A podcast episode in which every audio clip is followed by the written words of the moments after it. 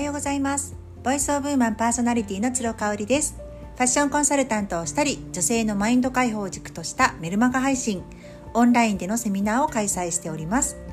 フランスからリモート買い付けをしたアパレルやアクセサリーをオンラインショップラローブフルフルにて展開しております。こちらは毎月新月と満月の日に新作を販売しておりますので詳しくはインスタグラムラローブフルフルをご覧ください。はい今日はですねえっ、ー、と先日フリーマーケットを開催しましてそこに来たお客様とねちょっと立ち話をしていた中で皆さんお仕事をされていて、まあ、お子さんがいる方いない方様々だったんですけれどもねあのー、やっぱりこうやることが多い中でねまあ、世の中的にはすごく便利になってるじゃないですか。全自動のものが増えたりとか時短アイテムが増えたりとか。なのに私たちって忙しいんですよね。やることがすごく止めとなく溢れてきて一日終わる時ってああ今日もあれができなかったなとかああやりきったもうやりたいこと全部できたっていう一日って365日の中でどのぐらいあるんだろうなって思いませんか？でねあの話をしてて皆さんお忙しい中私のフリーマーケットに足をお運びいただくっていうのもすごくありがたいことです。いろいろやりたいことがあるのに行き帰りだけでね時間を取られたりすることってどんどん淘汰されてきますよね。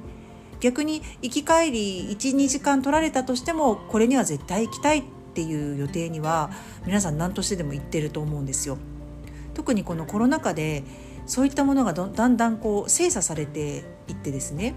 あの自分の中で精査していって残ったものっていうのが今ありますよね。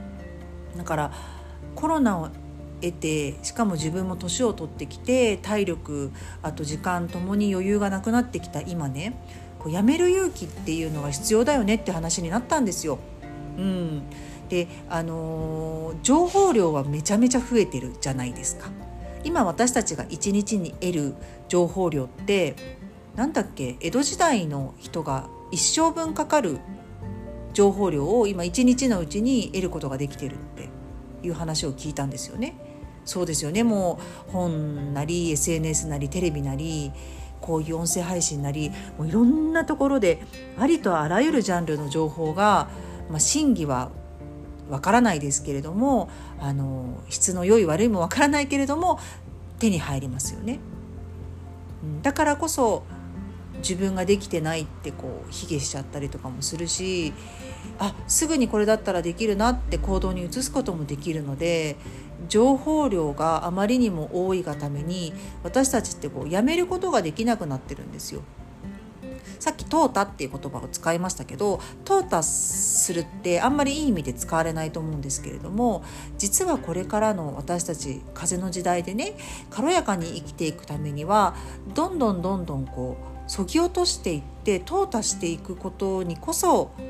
自分らしさが見つかるヒントがあるんじゃないかなってお話をしてて感じました。うん私自身もねやっぱりこう体力が起き落ちてきていて夜中までも起きていられないしもう9時過ぎると目はしばしばしてくるしね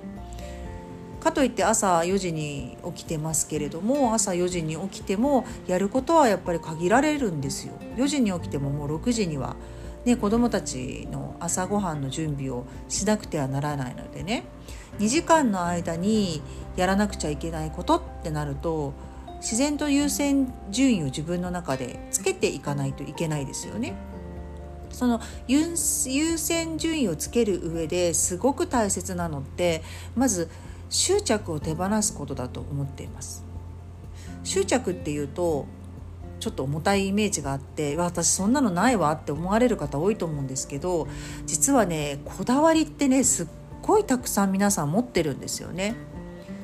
特に先ほど言ったみたいな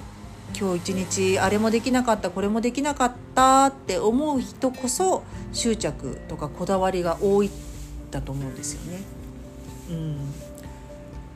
なんかこうシンプルライフとかシンプルイズザベストって言われてるけどそのシンプルの定義自体が人によって違いますよね。うん、なんかこうシンプルなことを10個やってシンプルライフだなって思う人もいるしシンプルなことを23個やってあ私はシンプルだなって思う人がいるわけでその尺度っていうのは人によって違いますよね。だこの尺度自体は自分で決めていいかなって思うんですけど私の場合だったらやっぱ優先順位が睡眠時間で朝時間を充実させるっていうもうこの2つは人生において絶対譲れないんですよ。ある人にとっては、えーと、3食のご飯の中で1食は絶対自分が喜ぶもの体も心も喜ぶものを絶対口にしたいっていう人がいたとしたらおそらくその一食にかける情熱みたいなものが優先順位が高くなりますよね。もちろん仕事が好きな方は仕事をしている時間っていうのが一番優先順位が上がるわけで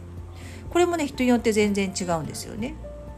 ただ情報量が多くてやみくもに情報を入れてしまっていると自分の優先順位とそぐわないことをしてしまっていることが多くなるわけなんですよね。これ意味わかりますかね？だから私だったらうーんやっぱりその優先順位が睡眠と,、えーと朝時間を充実させるっていうことなのに夜ね楽しそうな予定が楽しそうに見える予定があったとしたらホイホイ行ってしまうとか。でも行くとやっぱ後悔しちゃうんですよね。次の日朝起きれないから。うん。あとはやっぱりこう誘われた予定はお断りしては失礼に当たるだろうとかっていうこだわりとか執着があったりとかするとうん。断るっていうことに対してすごく罪悪感を持ってしまって結局行きたくもない行って疲れるような予定を詰め込んでしまうっていうことありますよね。うんだからなんか自分の中の優先順位がしっかりと確立されていたらきっと執着とかこだわりを手放すことはすごくすごく簡単かなっていうふうに思うんですよね。だからいいなとかうん昔の私もそうだったんですけどいいなとかこれやってみたいなっていう数が多くなっちゃう人ってまあ優しい人だと思うんですよすごくこうジャッジしないし素直な人、うん、優しいっていうよりかは素直かな？素直な人だと思うんですけどその素直さがゆえにうんと自分を苦しめてしまっちゃってる苦しめてしまっちゃってるっていうことも実はあったりするんですよね。うん、だから執着を手放すっていうことと時に素直さを手放すっていうことすごく大事かなって思います。はいちょっとねあの落としどころがないお話になっちゃったと思うんですけれども今日感じたことお話ししてみました。はい感謝と笑顔あふれる一日にしましょう。それではまた。